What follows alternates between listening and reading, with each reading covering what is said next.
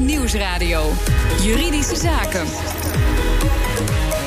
Paul van Liemt. De kwaliteit van de Nederlandse rechtspraak staat onder druk. Financiële en personele tekorten helpen niet mee. En bovendien is de organisatie te stroperig. Daardoor laat de noodzakelijke modernisering te lang op zich wachten. Dat stelt de commissie Visitatie Gerechten. Voorzitter van de commissie is substituut-ombudsman en oud-burgemeester Joyce Sylvester. Zij is de gast. Welkom. Dag. Ja, ontbreekt het aan visie in de rechtspraak? Ja, het ontbreekt aan uh, visie in de rechtspraak. Wat wij uh, hebben gezien is er dat er op bestuurlijk niveau geen, uh, geen helderheid is. Wie is nou precies waarvoor verantwoordelijk? En belangrijker nog, wie hakt knopen door als ja, dat nodig is? Ja, dat is inderdaad belangrijk. Ja. Dus onder visie wordt verstaan wie is wanneer bereikbaar. Het heeft toch ook altijd te maken met hele grote plannen, grote vergezichten. Ontbreekt het daar ook aan? Nou, wat we hebben gemerkt is dat die vergezichten in ieder geval niet bekend zijn uh, bij, uh, bij medewerkers. Wellicht dat het uh, wel bekend is bij de rechtbankbesturen en mogelijk ook bij rechters. Maar we hebben gezien dat die visie in ieder geval niet breed bekend is binnen de rechtspraak. Nee, dat kun je wel zeggen, en in ja, die zin ook niet wordt gedragen. Nee, want het rapport is echt heel kritisch. Hè. De Nederlandse rechtspraak is te traag, moderniseert niet snel genoeg, komt door gebrek aan capaciteit, geld, zelfreflectie en visie op bestuurlijk niveau. We hebben het al een beetje over gehad, maar we dachten laten we even de, de nieuwe voorzitter Henk Naves van de Raad voor de Rechtspraak aan het woord laten. Of hij het rapport als kritiek op zijn raad ziet. Je zou denken van wel. De raad is niet onderzocht in dit rapport. Uh, maar wat je wel tussen de regels door kunt lezen is dat uh, de commissie kritisch is over de raad. De commissie zegt jullie zijn eigenlijk verantwoordelijk voor het functioneren van het systeem. En wij zien onderdelen in dat systeem die, het, die niet goed gaan. Dus pak je verantwoordelijkheid. Dat klinkt als pak het top-down aan. En eerlijk gezegd vind ik dat niet passen bij een organisatie als uh, de rechtspraak, waarin je werkt met uh, staatsrechtelijk gezien onafhankelijke topprofessionals. Dus wij kunnen alleen maar als raad samen met die rechters in de gerechten de organisatie weer een stap verder helpen. Ja, top-down, zegt hij, dat pikt hij eruit. Hè? Daar haalt hij een beetje discussie naartoe. Is dat terecht of niet? Nou ja, wat je ziet is uh, dat er dagelijks uh, in de rechtspraak uh, door rechters, medewerkers en rechtbankbesturen heel hard wordt gewerkt. De rechtspraak is in Nederland een van de, de beste in de wereld. Wat we willen is dat die rechtspraak ook toekomstbestendig wordt. Ja, anders dus je moet wel mee van plek die, 1 naar 10. Je moet wel mee, naar, moet wel mee in die modernisering.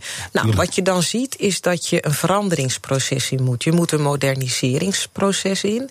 En ja, daarin zal je toch op enig moment richting moeten kiezen en knopen moeten doorhakken. Dus je moet wel weten wie met wie eigenlijk aan het overleggen is. Het probleem is dat je dat nu niet weet, maar hij zegt in ieder geval niet top-down. Heeft hij daar dan wel gelijk in of niet?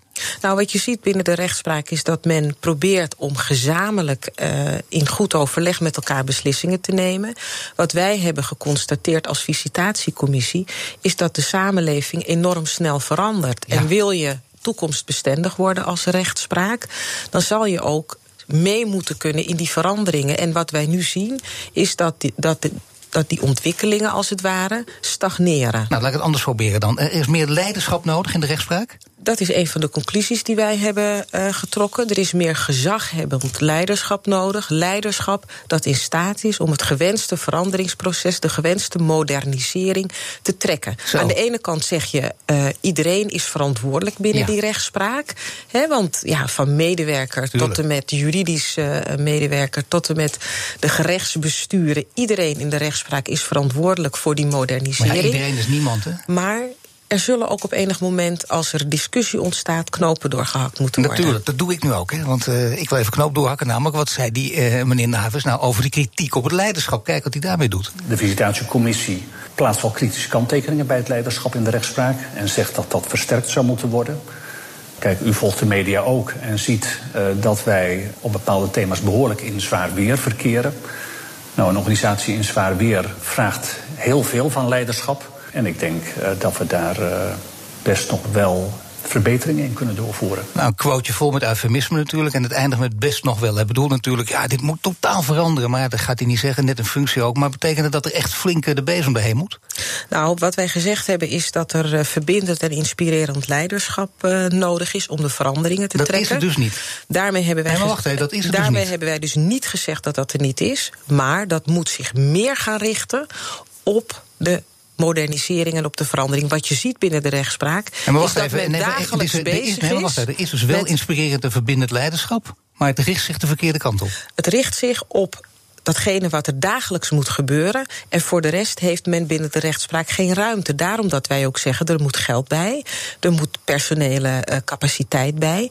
Om te kunnen innoveren, om te kunnen moderniseren.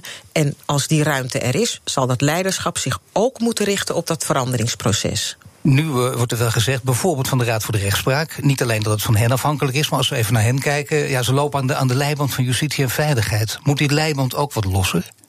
Nou ja, wij hebben geen onderzoek gedaan naar de Raad voor de Rechtspraak. Wij hebben soortgelijke geluiden ook gehoord uh, vanuit uh, diverse. Ik bijna zeggen dat ik een tekst van Ignatius mag gebruiken. U volgt de media er ook, mevrouw Sylvester. ja, maar ik geef antwoord zoals wij dat als visitatiecommissie gezien en gehoord tuurlijk, hebben. Tuurlijk. En wij zeggen op het moment dat er eigenlijk geen doorzettingsmacht, doorzettingskracht is, dat is niet geregeld in de rechtspraak, dan is dat toch wel erg ingewikkeld als je een modernisering in moet. Ja, maar toch, uiteindelijk is het wel lastig. er moeten meer mensen bij en meer geld. En veel organisaties denkt de directie dan, ja, daar horen we altijd dit verhaal. En dan, Nou, dan krijg maar- je dat nog, ja. nog meer. Dus het lijkt, het lijkt Nou, nee, maar ja, goed, daardoor ja. zullen veel mensen denken. Het klinkt interessant, maar het klinkt ook altijd een beetje als gezeur. Nou, maar wij zeggen eh, eigenlijk drie dingen. Meer geld, meer mensen. Dat heeft ermee te maken dat de rechtspraak dagelijks bezig is met het primaire proces. Geschillen beslechten.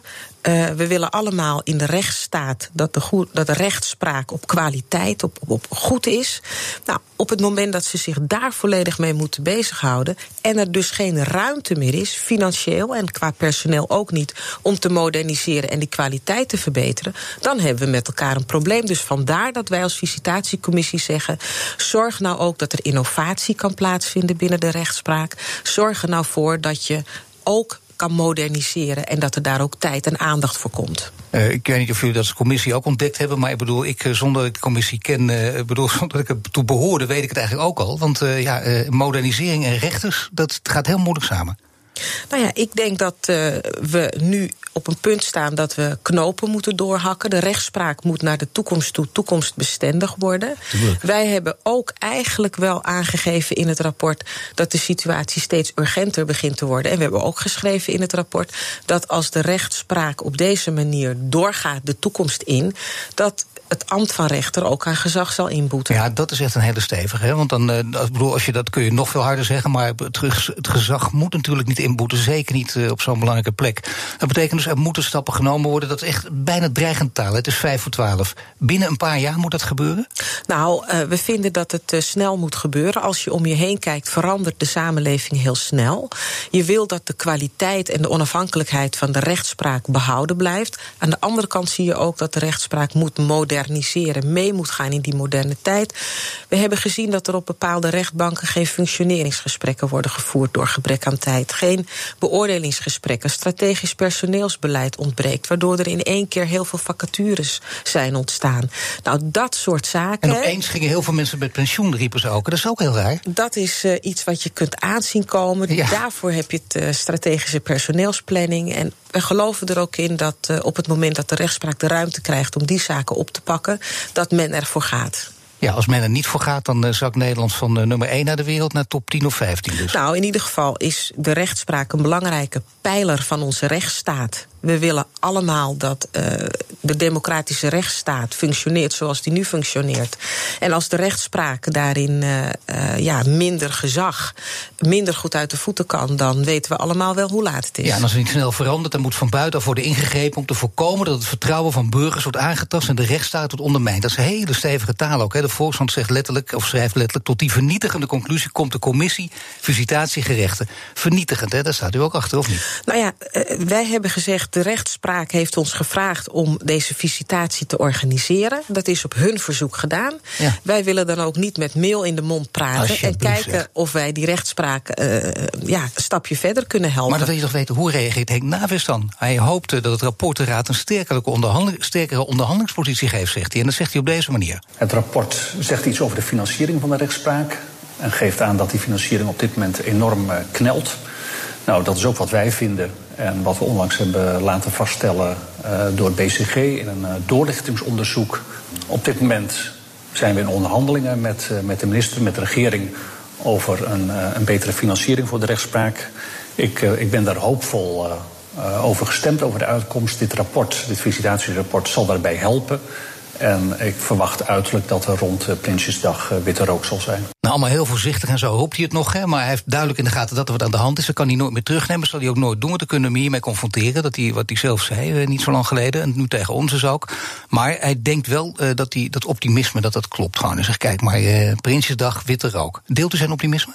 Nou, ik denk dat het uh, zo langzamerhand wel voor iedereen duidelijk is dat de rechtspraak te krap zit. Te krap in personeel, te krap in financiën. Wil je innoveren, wil je je kwaliteit hoog houden, dan zal er meer geld bij moeten. Maar met meer geld, zegt de commissie, alleen zijn we er niet, want, zeggen wij ook de rechtspraak moet ook moderniseren en de cultuur moet veranderen. Wat is we dat? vinden dat uh, we hebben het gehad over gedrag, ja. houding. Hoe ga je met elkaar om? Hoe werk je? Maar mag ik even, wat is dat? Hoe, hoe ga je met elkaar om? Wat moet daar veranderen dan? Nou, kan je elkaar ook aanspreken. Hè, als je je niet aan afspraken houdt, je, bijvoorbeeld projectmatig werken. Een project is niet op tijd af binnen het bepaalde uh, budget wat daarvoor is bepaald, kan je elkaar daar dan ook op aanspreken? Of is het een cultuur zo waarvan je zegt van dat doen we niet met elkaar? Ja, u kunt zeggen dat het logisch is. Nee, maar dat is toch een verrotte cultuur dan, als dat niet kan? U kunt zeggen dat het logisch is, maar in Nou ja, de rechtspraak is dat het niet. overal niet overal het geval. Dus daar moet je aan werken. Elkaar kunnen aanspreken. Hetzelfde geldt voor functioneringsgesprekken, beoordelingsgesprekken. We hebben het net al even gehad over strategische personeelsplanning. Gedrag, houding, dat zal ook binnen die rechtspraak moeten Er moet wel heel veel gebeuren. Gaat het allemaal uh, lukken en dan ook nog geld erbij krijgen voor Prinsjesdag? Lukt dat, denkt u? We zullen wel moeten, want we hebben net tegen elkaar gezegd dat de rechtspraak enorm belangrijk is voor onze rechtsstaat.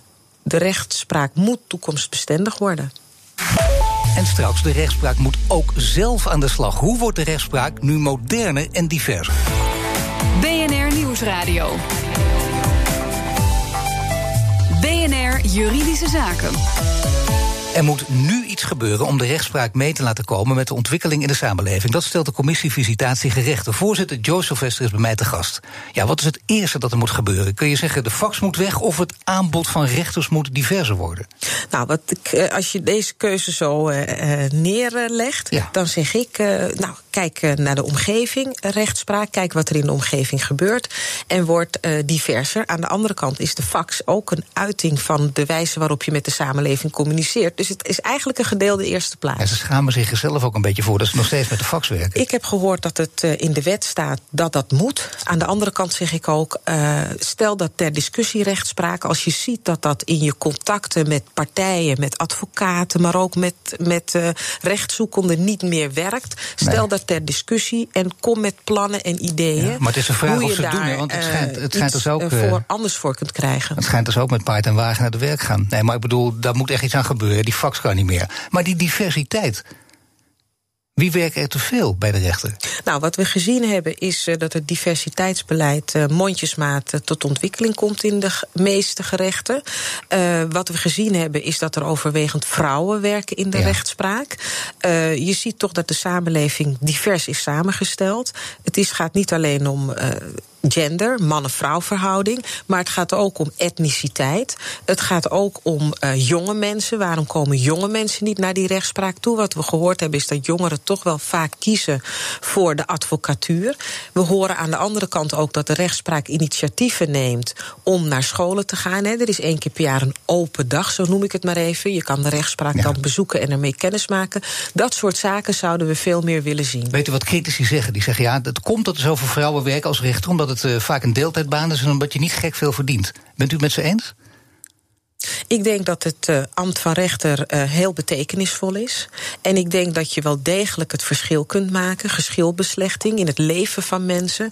Dus ik denk dat uh, de rechtspraak zeer aantrekkelijk is om, om te werken. Maar ze en hoeven dat, niet meer te en verdienen, dat mensen- bijvoorbeeld. en Ze hoeven niet meer te verdienen. Daar hebben we als commissie geen, eh, geen onderzoek Nee, naar gedaan. En ik vind hè, ook heel moeilijk om daar een uitspraak eh, over Nou, te doen. dat kan best. Ik heb wel gezien de aard van het werk. En ik vind de aard van het werk dermate belangrijk. Ja. We hebben het er ook over gehad. Hè. Het is een belangrijke pijler onder de rechtsstaat.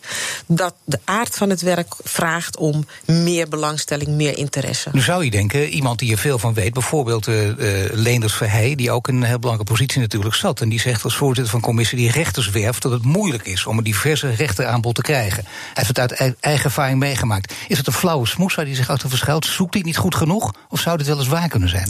Nou ja, ik denk dat uh, de rechtspraak bezig is om het nu op een ordentelijke manier te organiseren naar de scholen. Het kan niet anders dan dat de scholen de jeugd, de, de, de HBO-opleidingen rechten, maar ook universiteiten rechten. Daar, die, als je daar door de gangen loopt, dan zie je een diverse samenstelling. Ik denk dat het er ook om gaat dat de rechtspraak de mensen ontmoet, gaat spreken, gaat zien en probeert te verleiden om in die rechtspraak te gaan werken. Overigens is het wel zo dat uh, om rechter te worden, er, eh, er, liggen wel ingewikkelde testen aan vooraf. Vele, oh, vele waarvan we denken die kunnen slagen, die zakken voor die testen. En ik heb begrepen dat de rechtspraak ook op dit moment bezig is om te kijken naar de wijze waarop rechters worden geworven. Dus de testen iets makkelijker maken? Dat zou kunnen. Ik, ik, ik, denk niet dat het makkelijker wordt, maar misschien anders. Want het is en blijft een ingewikkeld ambt natuurlijk. We hadden net over die fax. Hè. Dat is eh, een beetje lachwekkend. Een groot project geweest, ook uh, gefinancierd van deel door de, recht voor de, de, Raad voor de Rechtspraak. Kijk, kennis en innovatie. Volledig mislukt. Uh, de vorige baas Frits Bakker, de voorganger van Henk Navers, die zei ook 40 miljoen is het down the drain gespoeld. Dat is nogal een bedrag. Heeft het daar ook aan gelegen dat je gewoon nu inderdaad om die reden geen geld hebt? En niks kunt? Wat wij hebben gezien is dat uh, de modernisering, daar waar het gaat om de digitalisering, is uh, gestagneerd. De rechtszoekenden merken dat omdat zij uh, te kampen krijgen, te maken krijgen met langere doorlooptijden. Dus op het moment dat je afhankelijk bent van de rechtspraak een zaak daar hebt lopen, omdat het allemaal, ja, zeg maar niet allemaal digitaal kan verlopen, heb je het gewoon te maken met langere doorlooptijden. En wat betekent dat dat een zaak van jou gewoon blijft liggen ook af en toe? Of dat het heel lang duurt voor de uitspraak komt. Bijvoorbeeld een toewijzingsprocedures. Nou ja, kijk, de, het betekent dat het langer gaat duren. En ik heb begrepen dat de rechtspraak daar nu ook de focus op wilt leggen. om te kijken hoe ze die doorlooptijden kunnen verkorten. Want het is natuurlijk voor, voor rechtszoekenden uh, onverteerbaar. als je uh, enorm lang moet wachten op een uitspraak. Maar je geldt het ook... zo ver zelfs? Ik las ook in uw rapport ook en op andere plekken ook. dat veel zaken op de plank blijven liggen. Betekent het ook dat sommige zaken gewoon niet meer voorkomen? Of is het niet zo erg? Nou, wat ik uh, begrepen heb, dat er, is dat er op een gegeven ogenblik in uh, specifieke gerechten wel een afweging wordt gemaakt van wat doen we wel, wat doen we niet. Wij spreken ook in het rapport over een perverse prikkel. Wat we gehoord hebben, uh, is dat het bekostigingssysteem dat, is eigenlijk niet zo bedoeld, maar werkt wel zo uit, omdat gerechten ook verantwoordelijk zijn voor hun eigen begroting. En je ziet dan toch in een poging om de eigen begroting te halen, dat de zaken die meer geld opleveren, dat die voorrang krijgen. En daarvan zeggen wij, dat kan natuurlijk in de rechtsstaat nooit het geval zijn. En onderzoek hoe dat nou werkt en kom daarmee naar buiten. Treed ook in overleg, want wij hebben gezegd dat dat heeft toch veel weg van kenmerken van nieuw public management. Hè? Bedrijfsmatig werken, uh, werken op aantallen, P maal Q. Het kan toch niet de bedoeling zijn dat de rechtspraak uh, op, de, op een dergelijke manier moet functioneren. Meer geld en meer mensen, meer geld en meer mensen nodig. Als er nu geen witte rook komt, dan meneer Navers wel hoopt en verwacht ook rond Prinsjesdag. kun je dan zeggen dat rond die tijd, als dat niet gebeurt, is dat de rechtsstaat onder druk staat? Wij denken als commissie dat de rechtspraak dan onder druk komt. En wij hopen van harte dat er uh, meer geld bij komt, meer capaciteit. Maar aan de andere kant, ik kan het niet genoeg herhalen, dat de rechtspraak ook moderniseert. Dat houding, gedrag, vaardigheden. Ja. Dus het is niet alleen een kwestie van meer geld er moeten ook andere dingen gebeuren. Nou, mag in de gerechten. Nee, maar nee, nee, tussen, de gerechten tussen de gerechten moet er ook meer samengewerkt en worden. En naast en onder de gerechten, nee, natuurlijk. Uh, maar ze moet, uw hele verhaal is duidelijk. Ja, u maar maakt de er een grapje van, maar nou, het is heel serieus. Nou ja, maar niet als u het drie keer zegt. De hele rechtsstaat, vraag ik niet alleen de rechtspraak, maar de rechtsstaat staat onder druk als het niet gebeurt rond Prinsjesdag? Wij vinden dat het uh, tegen die tijd uh, moet gebeuren. Hartelijk dank, Joyce Sylvester, voorzitter van de commissie Visitatie Gerechten. BNR Nieuwsradio. BNR Juridische Zaken. Hans had veel aan zijn hoofd toen hij een nieuwe hypotheek moest afsluiten. Heeft hij in die tijd wel het juiste advies gekregen? Verslag is van Nelke van der Heijden. Hans, jij moest een tijdje terug je hypotheek overzetten. En dat is nogal een complex verhaal. Waarom was dat en wat was er allemaal bij aan de hand? We hadden destijds een speciale hypotheekvorm af kunnen sluiten... omdat wij zijn woonachtig in België. Maar ik werkte destijds in Nederland...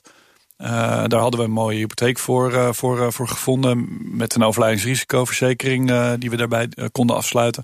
Waarin mijn vrouw en ik allebei 100% gedekt waren. toen de hypotheek opnieuw afgesloten moest worden. woonde ik en werkte ik inmiddels in België. En die hypotheekvorm die die er toen was, kon ik dus niet meenemen. Dus ik ben op zoek gegaan naar een nieuwe hypotheek. Uh, met de bijbehorende uh, levensverzekering die wij toen der tijd voor mijn vrouw en mij hadden afgesloten. Nou, dat klinkt uh, tot nu toe prima, maar dat is niet helemaal zo soepel verlopen als het klinkt. Achteraf niet. Nee, uh, achteraf is dat moeilijker gebleken dan gedacht. Met name vanwege het feit dat er bij mijn vrouw uh, een jaar voordat we moesten oversluiten ALS is geconstateerd. En uh, tijdens het oversluiten bleek dat het niet mogelijk was om de overlijdingsrisico van dat moment, die, waarop mijn vrouw en ik allebei 100% gedekt waren, om dat over te nemen. En kon mijn vrouw dus geen overlijdingsrisico meer krijgen. Waarschijnlijk in verband met, uh, met, met de diagnose van ALS. En uh, ja, ik vraag me dus nu af of, of wij daar wel juist in geïnformeerd zijn. Ik heb maar mijn vraagtekens erbij. Mijn vrouw is inmiddels overleden. En uh, er is dus ook niks uitgekeerd. Nee, dus je zou nu willen weten of je juist geadviseerd bent in die tijd. Ja, ik, ik zet echt mijn vraagtekens bij, die, bij dat informatiegesprek op dat moment. Ja, ja je zit uh, op dat moment aan andere dingen na te denken natuurlijk. Ja. Je wil dat gewoon geregeld hebben. Uh, ik vraag me ook serieus af of we juridische stappen kunnen ondernemen uh, met dit verhaal. Shira dan van Blenheim Advocaten. Zou het inderdaad kunnen dat Hans verkeerd is voorgelicht? Nou ken ik de specifieke details van dit geval uh, niet. Maar ik heb begrepen dat de looptijd van de hypotheek... en van de overlijdensrisicoverzekering in 2015 beide afliepen. En dat er dus sowieso een nieuwe overlijdensrisicoverzekering... en een nieuwe hypotheek moesten worden afgesloten. Of dat nou in Nederland was geweest of in België... Uh, de bank zou dan op dat moment opnieuw gaan beoordelen... hoe iemands gezondheid ervoor staat... En in het geval dat iemand op dat moment ziek is... dan kan de bank uh, een verzekering weigeren. Ja, dus de bank stond eigenlijk in zijn recht. Ja, het is natuurlijk een, een heel triest en, en, en zielig verhaal. Maar ik denk dat de bank hier inderdaad niet veel te verwijten valt. Nee, dus dan heeft het ook weinig zin voor Hans om uh, stappen te ondernemen. Nou, ik ken de specifieke details dan niet. Dus ik weet niet wat er over en weer precies is geadviseerd en, en is gezegd.